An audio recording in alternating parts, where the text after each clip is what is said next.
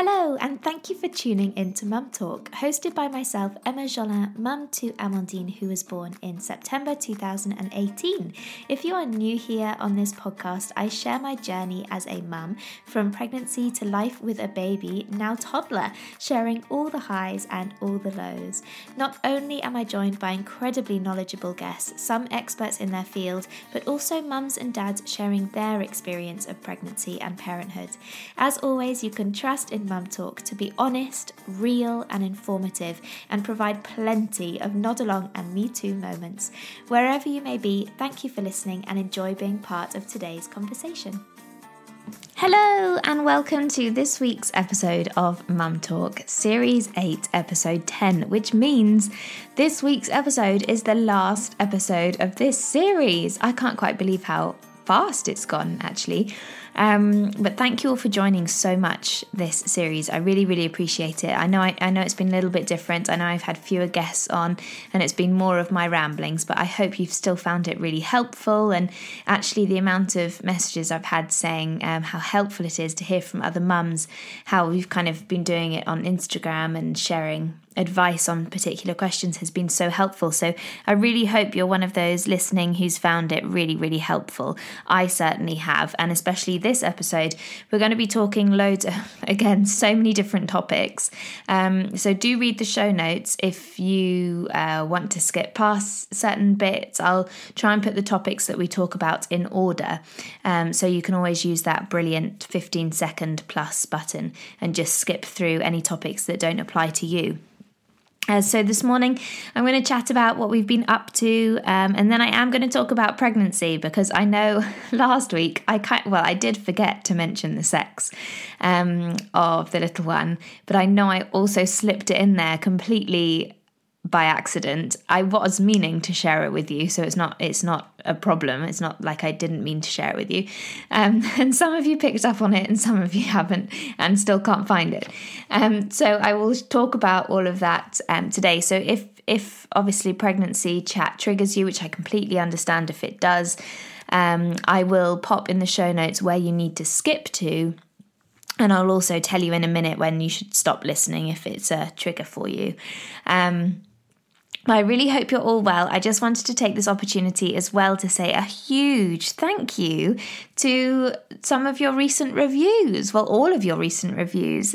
I had a look through the reviews. I was just writing a little proposal the other day and the reviews are just amazing and I so appreciate I so appreciate the time it takes to write a review and the, the you know your time that you're taking to do it and your words and it means everything it really does mean a lot some sometimes when I'm doing this it can be a bit lonely and you know it's not sponsored at the moment and it's just you know it's a real passion project of mine and I love connecting with all of you so, reading your reviews and having your feedback just means the world. So, I really, really appreciate it. And, you know, if you've been meaning to leave one, then I, I would so appreciate it if you would. It would be lovely. It helps um, other mums find it as well, which is really good. So, hopefully, they'll feel supported too. And hello to all of you new listeners. I forget to say that every week.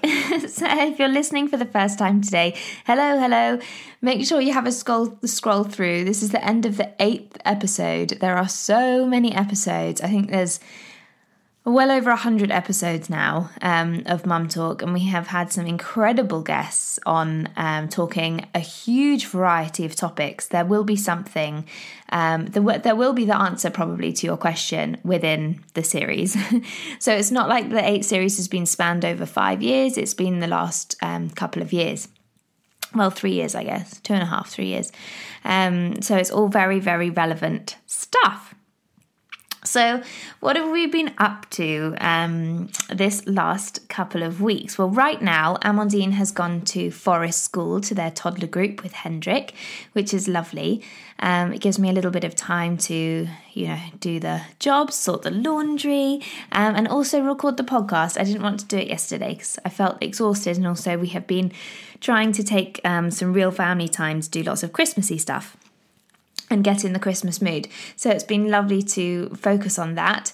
Um, Hendrik is still very much not working, so we're just trying to make the most of this time of year and do lots of things. So we have um, been doing loads of Christmas activities.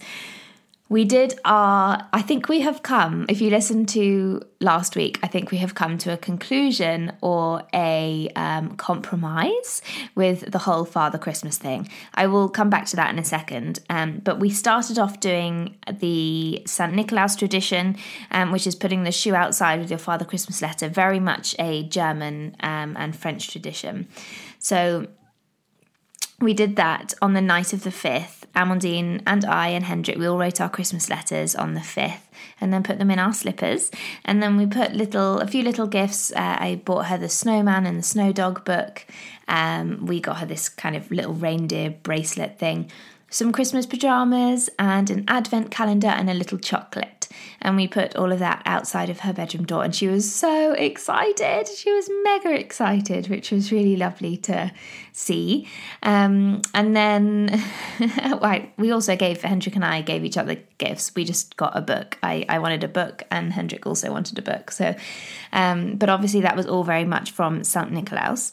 So that comes on the 6th. And then also on the 6th, the morning of the 6th, the advent calendar downstairs, which I made, um, is stocked, stocked up. So for the first kind of six days, there's not really much going on. In the advent calendar, there was kind of just some things that we'd done already and um, a couple of little gifts that she had to open. I mean, we're talking like teeny tiny gifts and the between Hendrik and Amandine, I gave them, I think over the 24 days before Christmas, there's five gifts each. Um, and Hendrik's are just ridiculous ones. Like he remembered as a kid. Oh, I think I talked about it last week. You know, those things that you throw, those little men that you throw on the window and then they kind of walk down the window. So the closest thing I could find to that was this is really gross, but it's basically this it's called snot, and it's this really sticky, rubbery, yellow, greeny stuff that looks like snot essentially, and you throw it at the window, and then it basically crawls down and rolls down the window.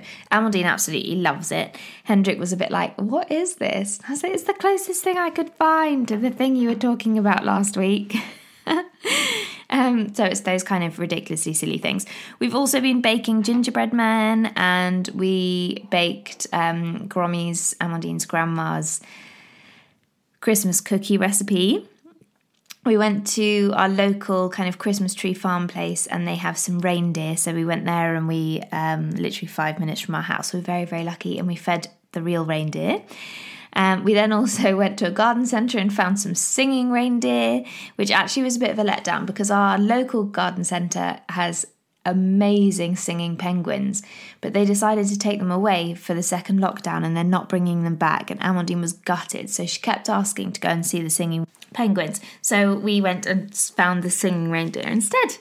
Um, we also are going to the Pennywell Farm Nativity this weekend, which I'm really looking forward to. I mean, I'm a little bit conscious about it because obviously there'll be quite a few people, but it's booking, and I'm hopeful that they're being really sensible with COVID rules and everything. So we shall see. Um, but I'm just going to wear my mask all the time, maybe even double up a mask. I don't know if that helps.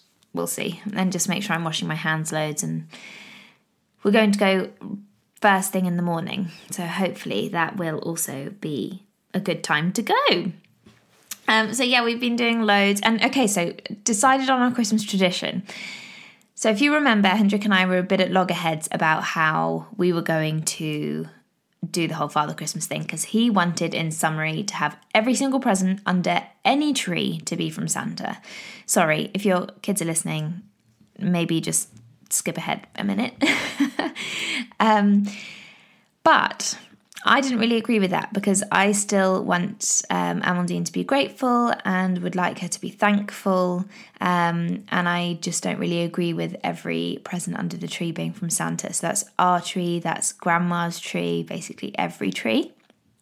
So my sister came up with, well, actually, her boyfriend came up with a great idea. Her boyfriend's Bulgarian, and they have a Christmas tradition where, which is, it seems to be a European thing, I guess, um, where yes, all presents are under the tree are from Santa, but when you write your Christmas list, you also request things from Santa or ask Santa um, or tell Santa that say, Amandine would really like a. So when you're writing your list, not only do you write what you would like, you ask Santa for things that other people would like as well. So, say when Amandine is opening her doll's house from grandma, my mum, my mum can say, Oh, I asked Santa to get that for you. So then there's still someone to be thankful for. Um, and it's not just thanking Father Christmas, it's kind of saying, Oh, thank you so much, Grandma, for asking Father Christmas. So I thought that was a really good compromise. And Hendrik seems to be on board with it for the moment. In our Christmas letters, our Father Christmas letters, we were very much writing, um, Please would you get, or please would you send Hendrik a new pair of shoes? Please would you send maman a ju- I really like um, like maman to have a jumper because she's always cold all the time that kind of thing. So hopefully that's going to work. We'll see. We'll see. And then I also feel that lessens the blow when she knows that Santa um, perhaps is more magical than real life. She may then be you know a little bit less upset about it because she still knows that um, well, grandma doesn't ask Santa anymore, but grandma does it herself, kind of thing. So we'll see how it goes. But I hope you're all, I know there were loads of you in exactly the same boat as me, so I hope you have managed to find a compromise or are getting there, or maybe that helps. But if you want to Google it, apparently it's a Bulgarian tradition, um, and that's what they do. So, yeah. Okay, so I'm going to move on to talk about pregnancy. Um, so if you want to stop listening now and skip ahead, then please, please do. So um, I I really wanted to say this on here because I'm str- I'm struggling a little bit sharing so much of this pregnancy because now we did have such a hard time conceiving and you know we were conceiving for a year which felt like an eternity um, and I know you know, I know a lot of you and a lot of other women find it incredibly hard to conceive second time round you know first time round um, it's it's not often talked about. But with this pregnancy, I'm very aware that there are a lot of you who are trying to conceive, um, and it's taking a lot longer than you wished for. Um, and some of you may need to be having treatment, and it's a really, really difficult time. And for someone else to talk about their pregnancy or to suddenly announce on, say, Instagram that they're pregnant, it can be really, really tough. But then on the other hand, um, there are a lot of mums, you know, who are pregnant and want to be shared, want it to be shared, and want to talk about it. And second time round, I feel like, uh, you know, I'm a little bit more prepared and I can share a little bit more um, about it this time around. So I just want you to know that it's really playing on my mind which is why I haven't shared anything really about it on Instagram a huge amount on my personal account uh, or my more personal account or Mum Talk account because I'm just finding it a tricky place um, to put it really because I don't I really don't want to upset anybody and I really I, I know exactly how it felt when we were trying to conceive and my friend put up a, a, pregnancy picture and then another friend put up a pregnancy picture and another one and another one and it just gets more and more gutting every single time and it's a horrible feeling a really horrible feeling. But then also there's so much joy. There is so much joy and i don't want to you know this will be that this will i'm sure be the last time that we get pregnant and i go through pregnancy and i want to enjoy it and i want to feel joyful and um, i want to embrace it and even though I'm heartbroken for, you know, every woman who's going through difficulties trying to conceive, because it really is heartbreaking, I also want to enjoy my, probably what's going to be my last pregnancy. And yeah, so that's where I'm at with it, which is why I'm being very conscious on the podcast to make sure that or, or, try my best to make sure that it's not a trigger for anybody um, because I know this podcast covers all topics. Um, and I would never want anyone to listen and, and feel really, really triggered by it. Okay, so this week, um, I have been feeling so much better. so much better. Yay! So I'm 17 weeks pregnant today. Um, my 20 week scan is booked in in the middle of Christmas and New Year, which actually is really nice because it means that I can go into the new year having had the scan, which I think will be really good for my mental health because I am feeling so much more anxious about this pregnancy. I absolutely detest this stage between, I don't really remember it with Amandine. I don't remember a huge amount with Amandine actually, but I absolutely detest this stage between the kind of 12, 13, or you know, 13 weeks after you've had your 12 week scan up until the 20 week scan, or, or up until probably 18 weeks, because I'm not feeling any kicks yet. And I, in my head, I'm just like, is is it is everything still okay? Is everything you know? Is the baby still there? Is it, is he is it still moving? You know, and and it just uh, I don't know. I'm having a lot more anxiety, especially sleeping. I wake up. I know it doesn't matter a huge amount right now because it's still only 17 weeks, but we're coming up to the point where I shouldn't really be sleeping on my back, but I wake up on my back a lot when I'm pregnant. Not so much when I'm not pregnant. So I don't know really what it is. But with Amandine, this happened too. I would wake up on my back loads. Um, and it's really stressing me out and i'm trying to go onto my side but i just can't get comfortable and then every time i roll over it's really uncomfortable on my stomach. Um, i don't know why i think there's just more twinges and it's just more uncomfortable in my tummy. But every time i feel the uncomfortableness i'm like oh god did i did is something wrong? Or and then when Amandine obviously launches herself at me, we haven't told her yet, so she doesn't really she doesn't know. Um, like this morning, she jumped into bed with me and she like launched herself across my tummy and then she stuck her hand on my boob and they're really tender at the moment. um, and uh, I, you know, obviously you feel a bit like shouting and being like, "Oh, get off, get off!" but you just can't. Um, and Hendrik, he gave me a cuddle the, the other day and like slammed his arm into my tummy, and I was like, "What are you doing? Come on, let's have a little bit of awareness here." So um, yeah, I'm just having a lot more, a lot more anxiety, and then I'm having dreams, really vivid dreams about the umbilical cord being wrapped around the neck, and and having a a, a bad, not not a bad birth. No birth is a bad birth, but a difficult birth. Um, yeah, I'm thinking about it a lot more. I, I guess it's because we know, you know, been through it once. You you know certain things, and also doing this podcast, I know a lot of things, um, which sometimes I wish I didn't know. Whereas first time around, I was quite naive to it all, which was actually really nice, really really nice. Um, but I've been trying to sleep, so to get a little bit more comfortable in bed, my wonderful friend lent me her BB Hug Me pillow. Um, I've actually been struggling with it a bit to try and find it comfortable, but I think, I think I'm starting to find it more comfortable. I've kind of got it in a V shape, so there's a bit behind me, my head's on the middle bit, and then the front bit because I'm only short, so um, I can kind of have a, a, section of the pillow between my legs. Um, but that wasn't really doing it for me for a while, so I'm still struggling with that. And now Amandine, oh gosh, now Amandine. Oh, actually, I'll talk about this when um, others are listening if some have tuned out because this is actually something I need all of your help with. So if you can Instagram me your answers, that would be brilliant. So I'll talk about that in a second. But essentially, Amandine is awake again in the night, and I am up with her at least once a night, which is far from ideal. But she's talking loads in her sleep as well. And obviously, I still sleep with the baby monitor, and it might be time for that to go because she's talking a lot. She doesn't need me to go in, but she, yeah, she's she's dreaming quite vividly it seems at the moment and and vocalizing her dreams. Um okay, back to the pregnancy. So, sex reveal, gender reveal. Um it's a boy. For those of you who didn't guess last week, it is a boy. We're having a boy.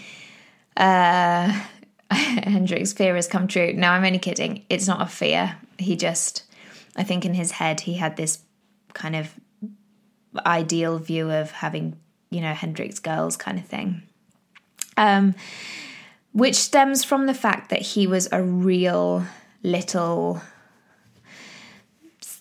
insert sh1t word um, when he was younger and I think he's just really nervous that our, little boy will be the same. But I keep telling him, Hendrik, it's 50% you and 50% me, and also a bit of Amandine.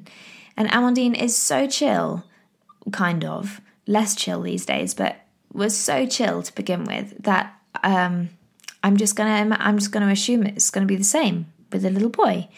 And also, you know, he's not 100% you, Hendrik. 100% you is very full on. He's 50% me, 50% you. So I think we're going to be okay. Um, I'm a lot calmer than Hendrik most of the time. So even though I had very much prepared myself for it being a boy. I think I also thought in my head it could also be a girl. I know that sounds ridiculous, doesn't it? Because there is a 50 50 chance here of which one it's going to be. But in Hendrik's family, his brothers, he's one of two, he's one of three brothers, sorry. They have had for children, they've had a girl followed by a boy, followed by a girl, and then the second brother has had a girl followed by a boy. So in my mind, I was like, okay, well, we'll follow the Jolin trend and we'll go with a girl, then a boy. So in my head, I was very much thinking it's a boy. Also, the fact that I was so ill, also feeling so much worse this time around, I thought this is so different. But then I also know that second pregnancies are very, very different from the first. You can never compare. So there, I was thinking, okay, maybe it's maybe it could really could be either. Um, and also, I don't know the fact that I've been one of two girls. I just kind of assumed that's what it would be one of two i would be one of two girls. But i think in the back of my head i really did think yeah okay it's a boy. And also I'm, I, was, I was looking forward to having a boy. So these emotions that came out when i opened the letter and actually saw it written down in black ink on the paper actually wasn't paper it was an email but with amandine it was paper because it was a letter but with covid it's been an email. But still seeing it in black ink when we opened the email um, was a real shock. And I don't know whether it was triggered because I knew it was not not particularly Hendrik's preferred gender, or whether it was because I actually I do know this was one of the reasons because I feel like I have no idea what I'm doing with a boy. No idea. A lot of my friends have now said, you know, it's very much the same. Like, don't stress. You know, it's going to be okay. It's very much. It's very similar um, in the early days.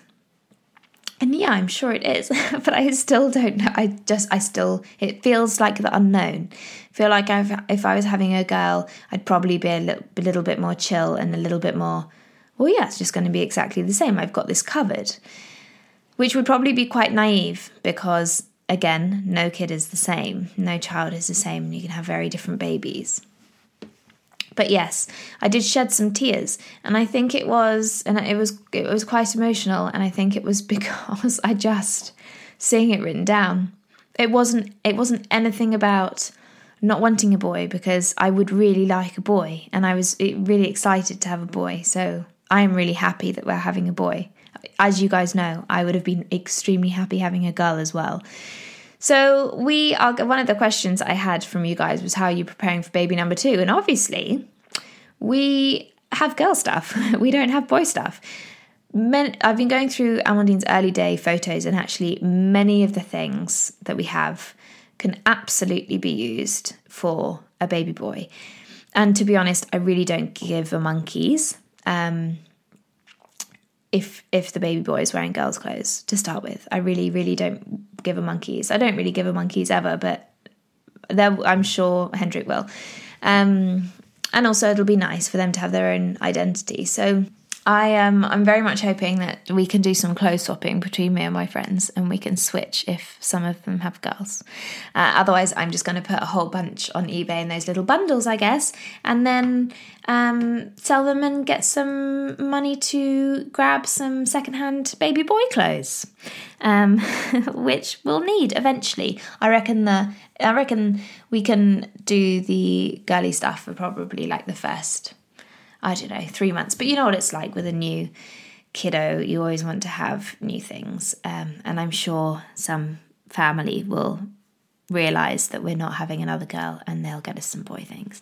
Anyway, um, what else? Oh, pelvic girdle pain. That's what I can tell you about as well. That's already started. I didn't have it with Amandine at all. Um, and this time around, it started last week.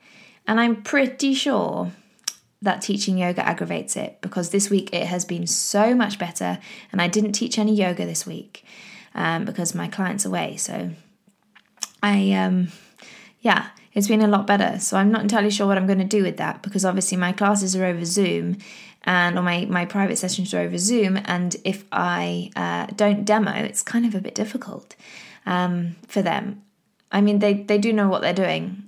They really do know what they're doing. So maybe it'll be fine, but it's something I'm going to need to check with them. And so, no yoga for me either. No kind of. A lot of the things that I enjoy doing are very much widening of the pelvis, which is what you want to avoid because that's already happening a little bit too much. Uh, but yes, that is um, it's better this week. But I just I'm really mindful because I don't want it to get any worse. If I'm only at 17 weeks and it's already there, I don't want to compound the problem. Um, had my 16 week midwife appointment last week, which was lovely. Uh, got to hear the heartbeat for the first time, which was so nice. Hendrik didn't come. I'm not sure that he would have been allowed anyway, but he was with Amandine. Um, and yeah, it was just lovely. I voiced some of my anxieties with her, and um, yeah, she spent quite a while just letting me hear the heartbeat, which was really, really nice. And she's so lovely. And we did talk about um, a little bit of, you know, how busy they were and home birth, etc. Because I'm a little bit nervous about how busy um, the maternity services are right now, because of course, a lot of uh, there has been a rise in baby making over the lockdown period. So I asked how busy they were, and she did say there has been a significant rise, um, and she does have a lot of um, women due in May. I had such a wonderful, as you guys know, if you've listened to the very first um, birth story, uh, which is way, way back, I think series two. Um, I had a wonderful water birth at the maternity unit, um, the midwife led maternity unit birth centre, whatever it's called, I can't even remember now, at Exeter. And I loved it and I would really like to repeat it, but I am conscious that there are only three pools at Exeter. And if there's a significant rise, and there's a significant rise in people wanting water births, uh, I I'm nervous that I that might be taken out of my hands and that opportunity might not be there for me. So we have been talking about home birth, um, but she did say I can decide right up until the very, very last minute whether I want a home birth or not. And also, Hendrik and I have been very much discussing about what we're going to do with Amandine. You know, ideally, if we had a home birth and it was Amandine was asleep, she could hopefully sleep through it. I was thinking we have the garage conversion, um, and if we just shimmied out the bed into the other half of the garage, which is actually a garage, we could put a birthing pool in there, and then um, Amandine can be in the house. We don't, you know, live in a massive house. So if I was vocal, like I was in my labour with Amandine, I would definitely be worried that she would hear everything, um, even if she was asleep. So I thought, well, we could put it in the garage. Um, it's lovely and warm in there, and it's got a bathroom and uh, you know water and a shower, and and then I can just come across to the main house, um, hopefully with the new bambino. But if things happen in the daytime, then we would need someone to look after Amandine, and um, obviously the obvious one is for my mum to come um, and just lend a hand. So it's really tricky, but anyway, it's very much on my radar again having a home birth. I did have a lovely birth, but there's always those same concerns in my head. And also the fact that when I I laboured for four hours at home, and then when I got into hospital, I was only two centimetres dilated. But I think that's because I, I needed to go into hospital because I needed to feel like I was cared for and I was in a safe space, and home at the time didn't really feel particularly safe. And then within four hours of being in the hospital, I gave birth. So even though I was two centimeters when I arrived, things progressed so quickly. I think because I relaxed and I knew where I was, where I I knew I was where I needed to be. And I'm not sure if I'm going to have the same feeling at home. I really don't know. I really don't know because obviously now you have the anxiety of another child, making sure they're okay. And I feel like if I'm at home and she's at home and we're just at home, um, I'll feel better about it all. I don't know. It's going to have to be something that I think about, and of course, I'm going to talk about it more on um, next next series as it gets closer and closer. Okay, so I am going to now head to your questions because we have loads of questions and loads of topics to talk about. Um, so if you are rejoining the podcast from avoiding the pregnancy chat, welcome back and thank you for coming back and listening. So I just touched on very briefly when we were talking that I'd been awake quite a bit with Amandine in the night. Um, and I really, really appreciate your opinions on this. So if you have any thoughts, this is genuinely me asking a question. Um, if you have any thoughts on it, I would so appreciate it if you would direct message me on Instagram at Mum Talk Podcast because I need your help. So, as you guys know, Amandine's potty training. She, I would now say, she is fully potty trained. She now um, takes herself off to the potty by herself. We don't even need to ask her. Last night, Hendrik and I turned around, and she was sitting on the potty, and she was doing a poo. So it was incredible. It was brilliant. So we've we've we've got it. But she's now by herself decided that she would like to be clean at night, which is wonderful too. Many a time we would wake up and she would have a dry nappy so she still sleeps with nappies. Every single lunchtime nap, she goes in a nappy, but she never pees. So we really could put her down without a nappy, but I just haven't got any bed protectors yet. Um, well, I have one, but I don't have kind of more than one. So if she pees on that one, I am screwed because we don't have a tumble dryer. Um, so I need to get some more of those. But in the night, she's now she goes for a wee we we don't give her much liquid, so don't really I don't really know how to stop it or or not stop it, but try and get her through the night. So she's now started waking up at either two o'clock or four o'clock in the night. She goes for a wee before she goes to bed, and then we put her in bed. Um, and then she yeah go wakes up at either two or four o'clock. Now, it sounds like she's waking up with a bad dream, but I actually think she's waking up, she needs a pee, because then she'll cry out a little bit and then she'll say, Mama, I need a pee pee. So then I'll go in, I'll get her up, um, I'll put her on the potty, she'll do a wee, she'll go back to bed, she'll then sleep for ages. She doesn't then have another nightmare. So I actually think it's her bladder feeling full and her kind of panicking that she needs a wee. She maybe doesn't realise she's wearing a nappy and that she can pee and she wants to go for a pee on the potty. Obviously, this is wonderful because this is just another stage of potty training, which is just fantastic, waking me up and wanting to go to the loo. But I don't really want to be woken up. so, how do you go through this transition period of getting your little one to then get through the night without needing to pee? Or learning that it's okay to maybe hold it, or I don't know, or maybe that it doesn't wake her up. She's not doing massive pees in the middle of the night. She's just, you know, doing little little wee wees. Um, I don't know what to do, so I would really, really appreciate it if you would come back to me with your thoughts on this. Um, obviously, I don't want to start saying to her, it's okay, go in your nappy, because then she might think it's okay to go in her pants again, which obviously it's not. So I, I don't want to backtrack her but I also would like to move forward from this stage because I don't fancy waking up every single night. I mean, to be honest, I need to pee anyway myself, but we don't necessarily have to pee at the same time or require the need to pee at, pee at exactly the same time. So, yes, please send me your thoughts, your experiences, and how you think I should progress with this. I would really, really appreciate it. Okay, let's get to your questions. I had a question um, which I can very quickly answer. Um, 18 month old, le- and I'd like them to learn French.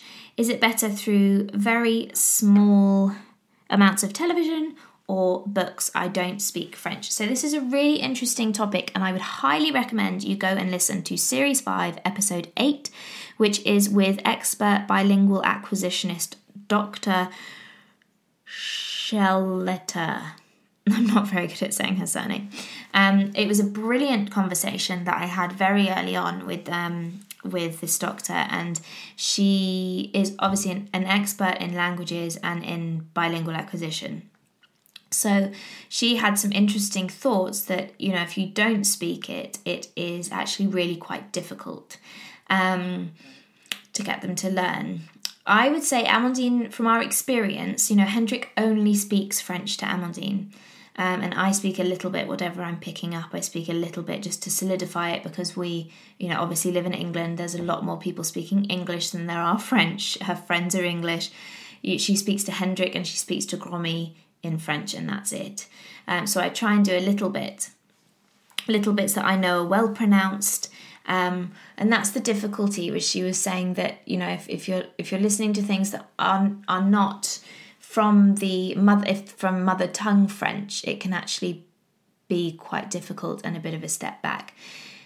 So it's an interesting one. So I highly recommend going to listen to that. But yes, from our experience, she does she does learn a little bit from television, but I would say it's more solidifying what Hendrik's saying um, and experiences Hendrik's talking about. If she then sees them maybe on a cartoon on TV or something, then um, then that's helpful.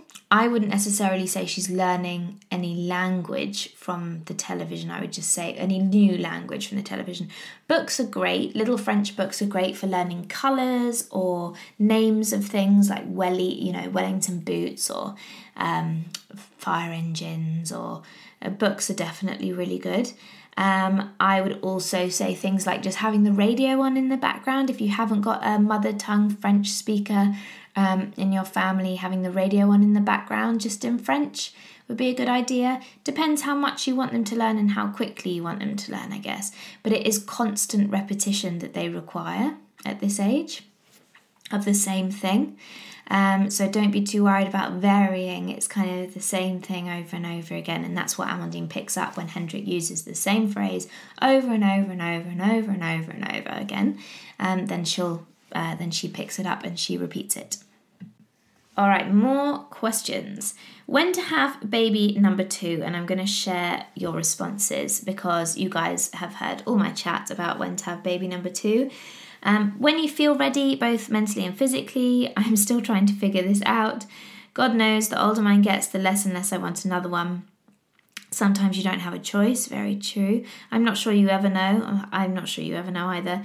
You just know there will be a there will never be a perfect time and it may take time to conceive. And yes, I couldn't agree with that more. You know, Hendrik and I were ready well over a year ago and it took us a year to conceive, uh, which we weren't prepared for at all. So um, you know, I, especially for a second child, it's really, really difficult. It, it's really difficult. Um, you don't, you'll just know, ignore dates, age gaps, and go with your instinct. Yes, I would say that too. The time is never right. I don't think you do. It's the same as baby number one. When is the time right? Uh, we struggled with conceiving number one, um, so I just wanted to try ASAP and got pregnant straight away. We will have a one year and nine month age gap I don't think there's a perfect gap really. No clue, I'd like to know as well. When you feel ready at a time that's suitable for your family, when you start getting jealous of pregnant women, uh, waiting for number one, seven month old to sleep better before I think about number two. Sleep is too important. You don't, but take it into consideration the length of trying to conceive in pregnancy. For me, I wasn't ready to try until baby one was 18 months. Recently pregnant, my toddler is now two. I don't think you will. You'll know whether or not you want one and if you have headspace to raise two. Right now, I don't feel like I have the headspace to raise two, but I'm sure it'll come. For me, when I finally started to feel a little like myself again, no answer, but I'd love to know this too. A magic ball, anyone? I don't think you ever know. You just have to go for it. Yeah, I couldn't agree more with all those answers. It's brilliant. Advice on how to stop driving your two year old to sleep. I have a one year old also. That's really tricky. So, pram, um, I've also done this. White noise in a crib, rock with hand until asleep, then wean to hand on chest, then next to crib. And someone's also sent the Lucy Wolfe Sleep Solution book. Also, go and have a listen to the podcast I did um, with Hattie from Not Another Peep. So she had some great advice on sleep and newborns and um, also toddlers. Okay.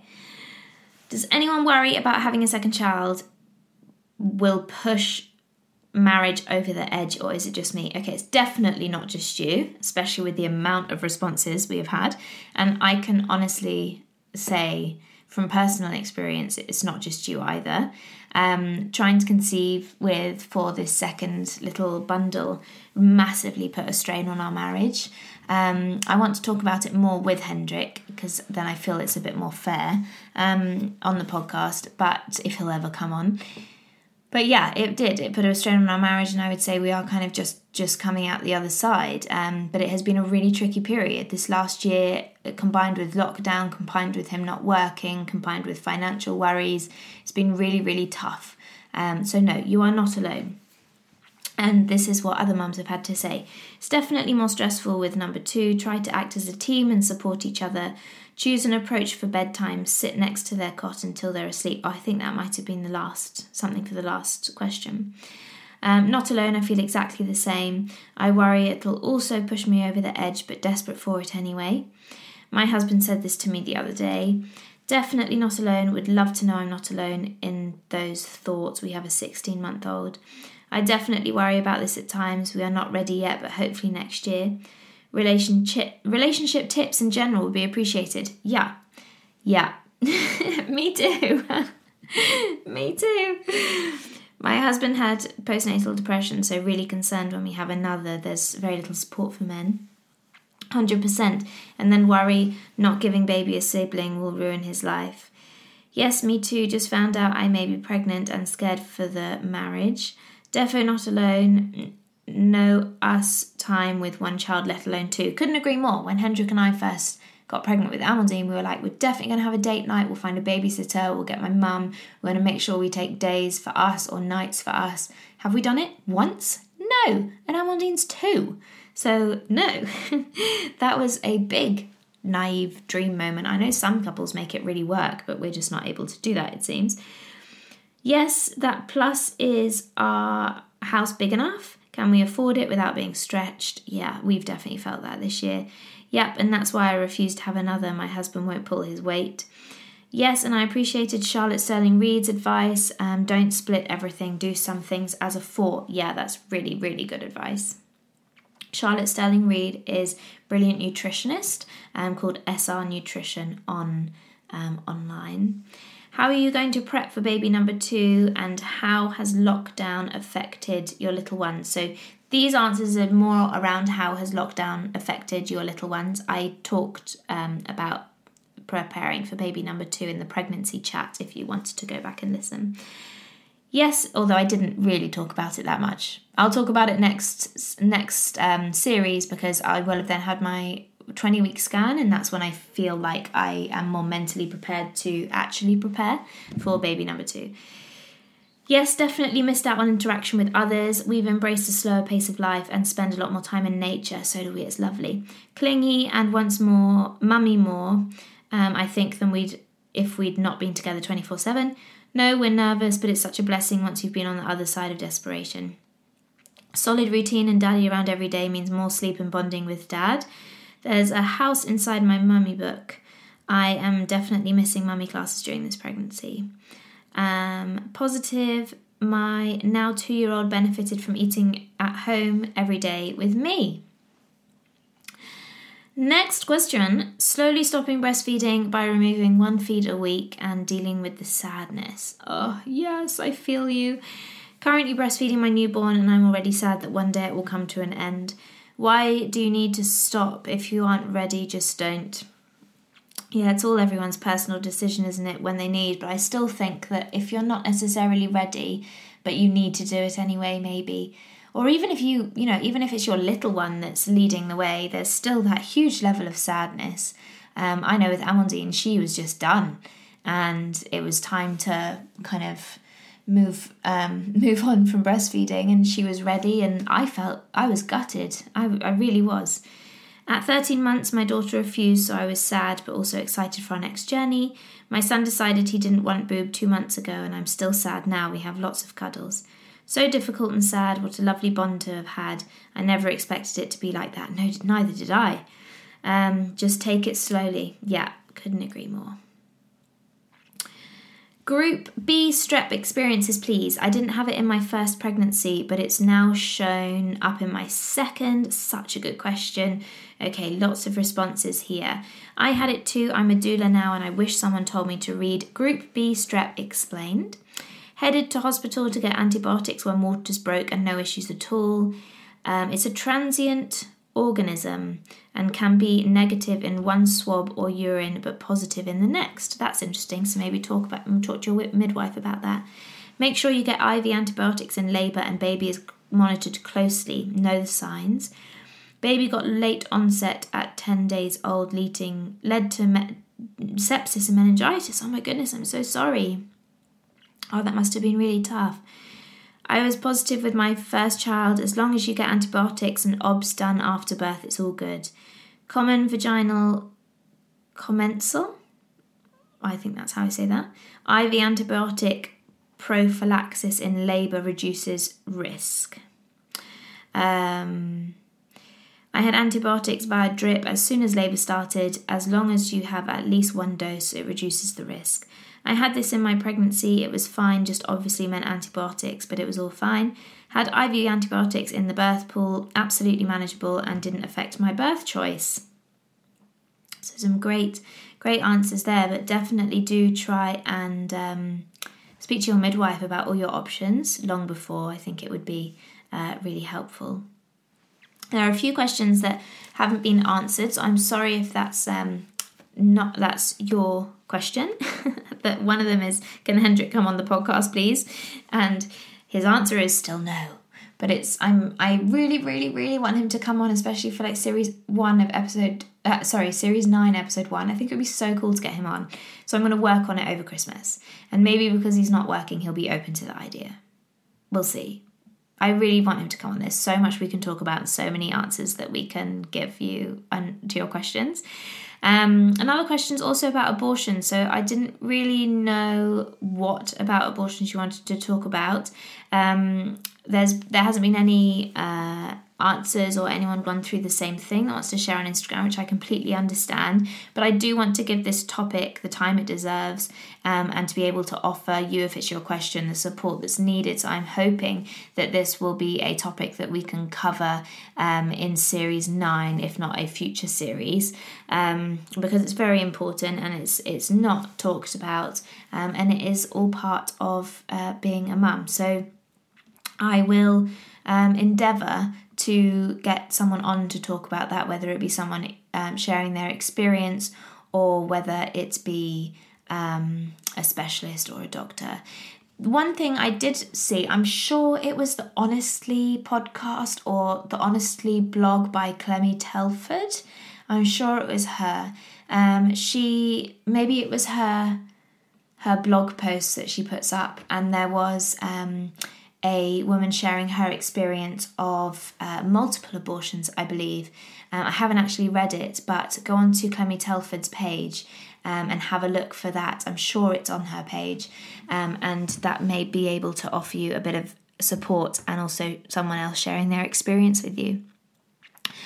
Okay, trying to get my son back into swimming is slow, and my baby girl only has eyes for her mummy. I think this is relation to lockdown. So we had exactly the same with Amandine. Her first swimming back after the first lockdown was a complete nightmare. She kept getting out of the pool and running to the changing room, and then she slipped and she banged her head, and it was a disaster.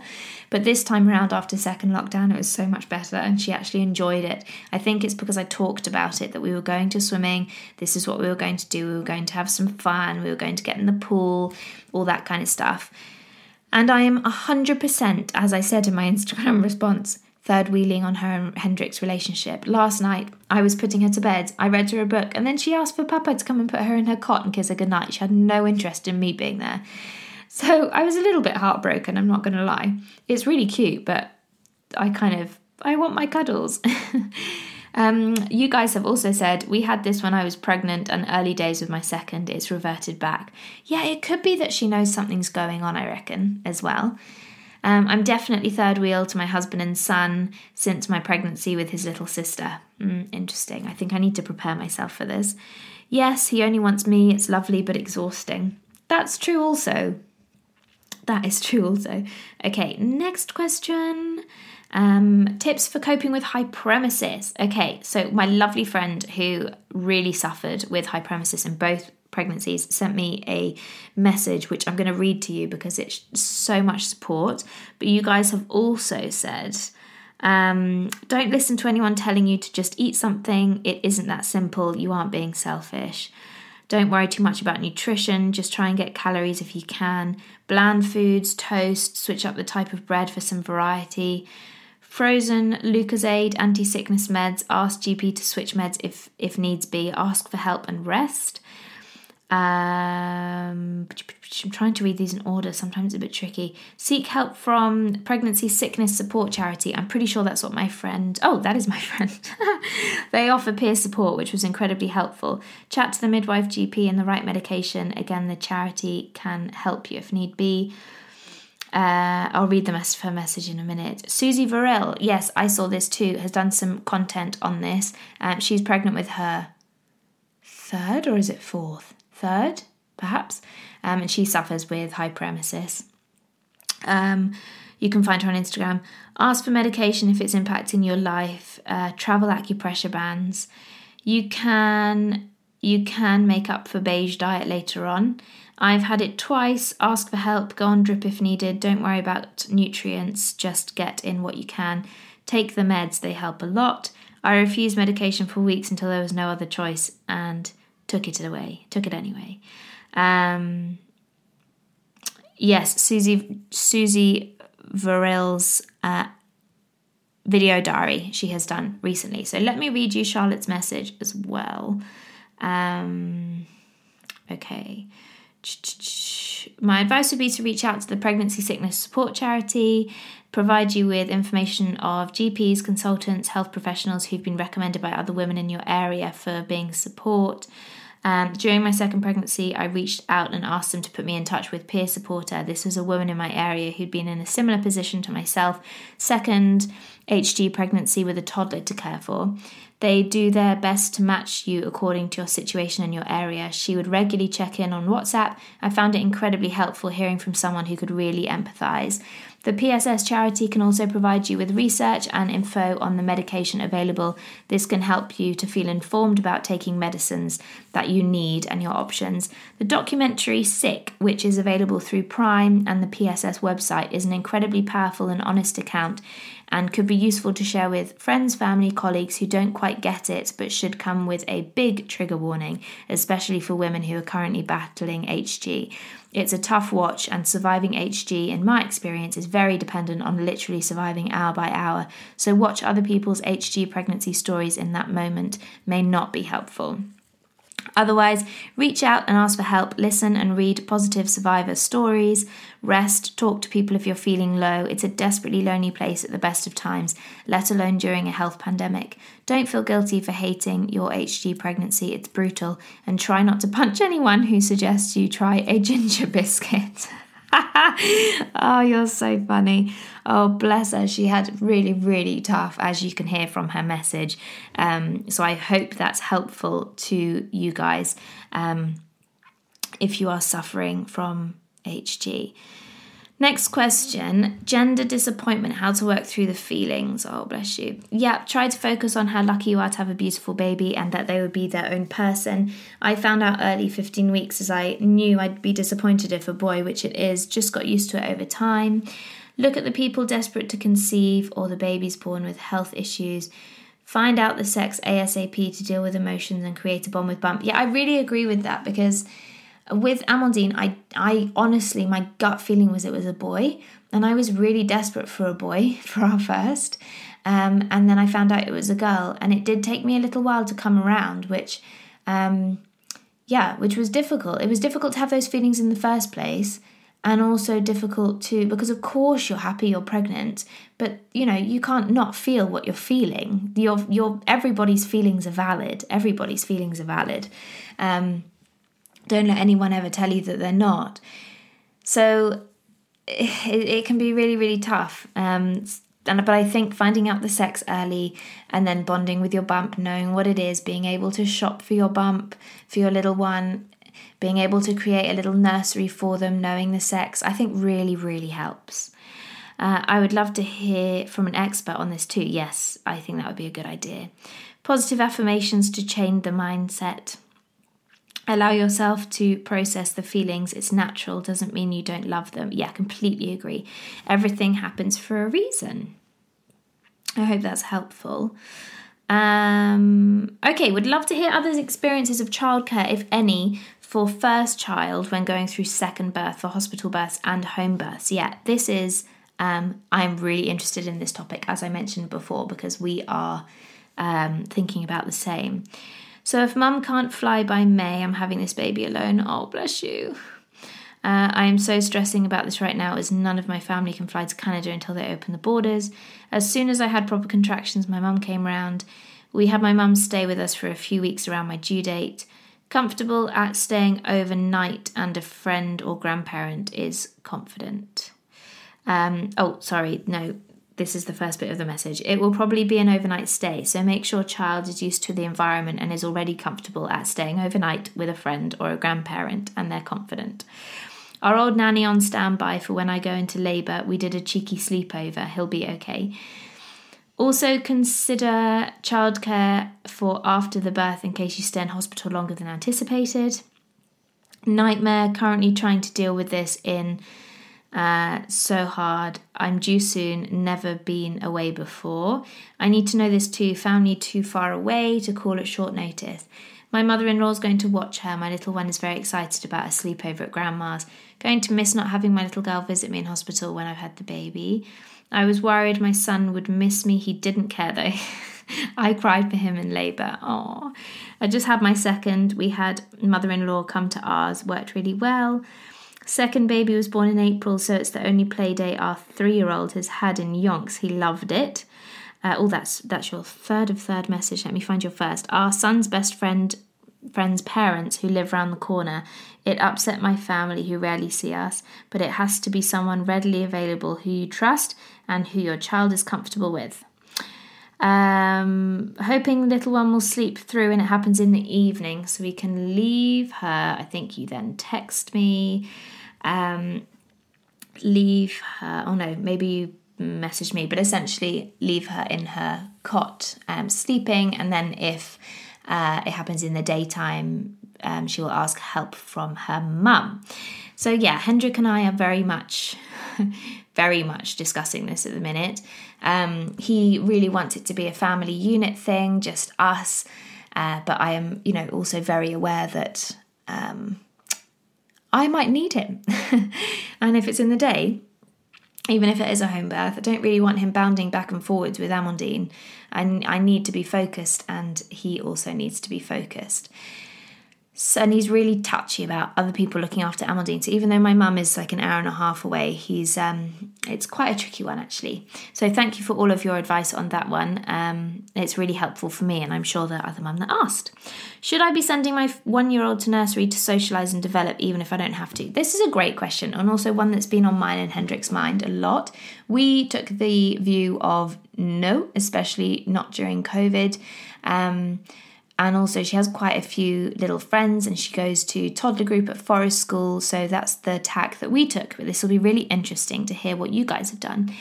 We share a nanny and my child is minded at theirs massive development socially and mentally. Had a review with the health visitor last week and she advised keeping home if we can. In the current climate i wouldn't worry too much. If you have to keep them safe at home i would. Totally your choice. Some do some don't. Do what's right for you. If it's within your means definitely uh, depends what you do, baby classes, etc. And if you have other babies, they can be around and how confident you are. I don't have a clue what I'm doing, so nursery felt useful to me. Feel my son has really blossomed since going to nursery, confidence galore. Depends if your one year old has siblings, cousins, or friends they can socialise with instead. If you can afford to, yes, definitely. Nursery helped my little one with development no end. No, Mama knows best. Send them when they're both ready. She has learnt and she has learnt Oh, second message, sorry. I did this as I felt it was important for both my daughter and me. It's lovely seeing what she's learned and been up to. Love seeing how excited she is to see me. My one year old develops so much once starting nursery, I'd recommend it. We send him two mornings a week, he loves it. Uh, only if no regular interaction with other kids of any age. I want the break for myself personally, yeah. I heard a child psychologist say one on one care is best for a child till two and a half to three years. Toddlers don't need to socialise until three. This is why the UK government won't pay till chart for childcare till then. I think interacting with other kids and learning social skills is important and nursery will help. Um, I do, it's the best thing I've ever done. We did, especially third time round with COVID, very little interaction at the moment. Amazing time to yourself. Someone's just said no. Uh, only if there's really a problem. Don't put too much pressure as they only become aware of socialization at three years. And that was a lovely comment from Montessori with me who came on the podcast. Um, so go back and listen to that if you're interested in Montessori. Absolutely, it's important they have time to build relationship with children and adults. Um, not at all. I'm a nursery manager, but always say that children can thrive just as much from being at home with parents. I would agree with that as well. We had to send ours and didn't have an option, but she's grown so much in nursery. Depends on child. I think some really thrive. I think baby classes can do this if it's an option. Yes, especially as no baby groups and less socialising at the moment. So, really interesting, huge variety of answers in that, which I found really interesting reading. Um, interesting about the three year old thing. I didn't know that. I didn't know that at all. Um, but yeah, everyone has their own different situation, you know, returning to work as well. Um, I think you just have to do what's right for you. But yes, I I don't think there should be any guilt attached to it whatsoever. Um, and there's plenty you can do at home if you're at home with them all the time as well um, and getting out and about. And don't underestimate nature and what they can learn in nature either. Um, but yeah, socializing and interacting with adults or other children is important. But interesting to know that not so much until they're three years old. Infertility when you've already had a child. First child is two, but having fertility treatment for second. So, secondary infertility is really common and it's not talked about. So, um, I'm really pleased that we could get a little bit of feedback on this question for you because um, I hope to talk about it more in series nine. So difficult to avoid the constant questions. When will you have another? Yeah.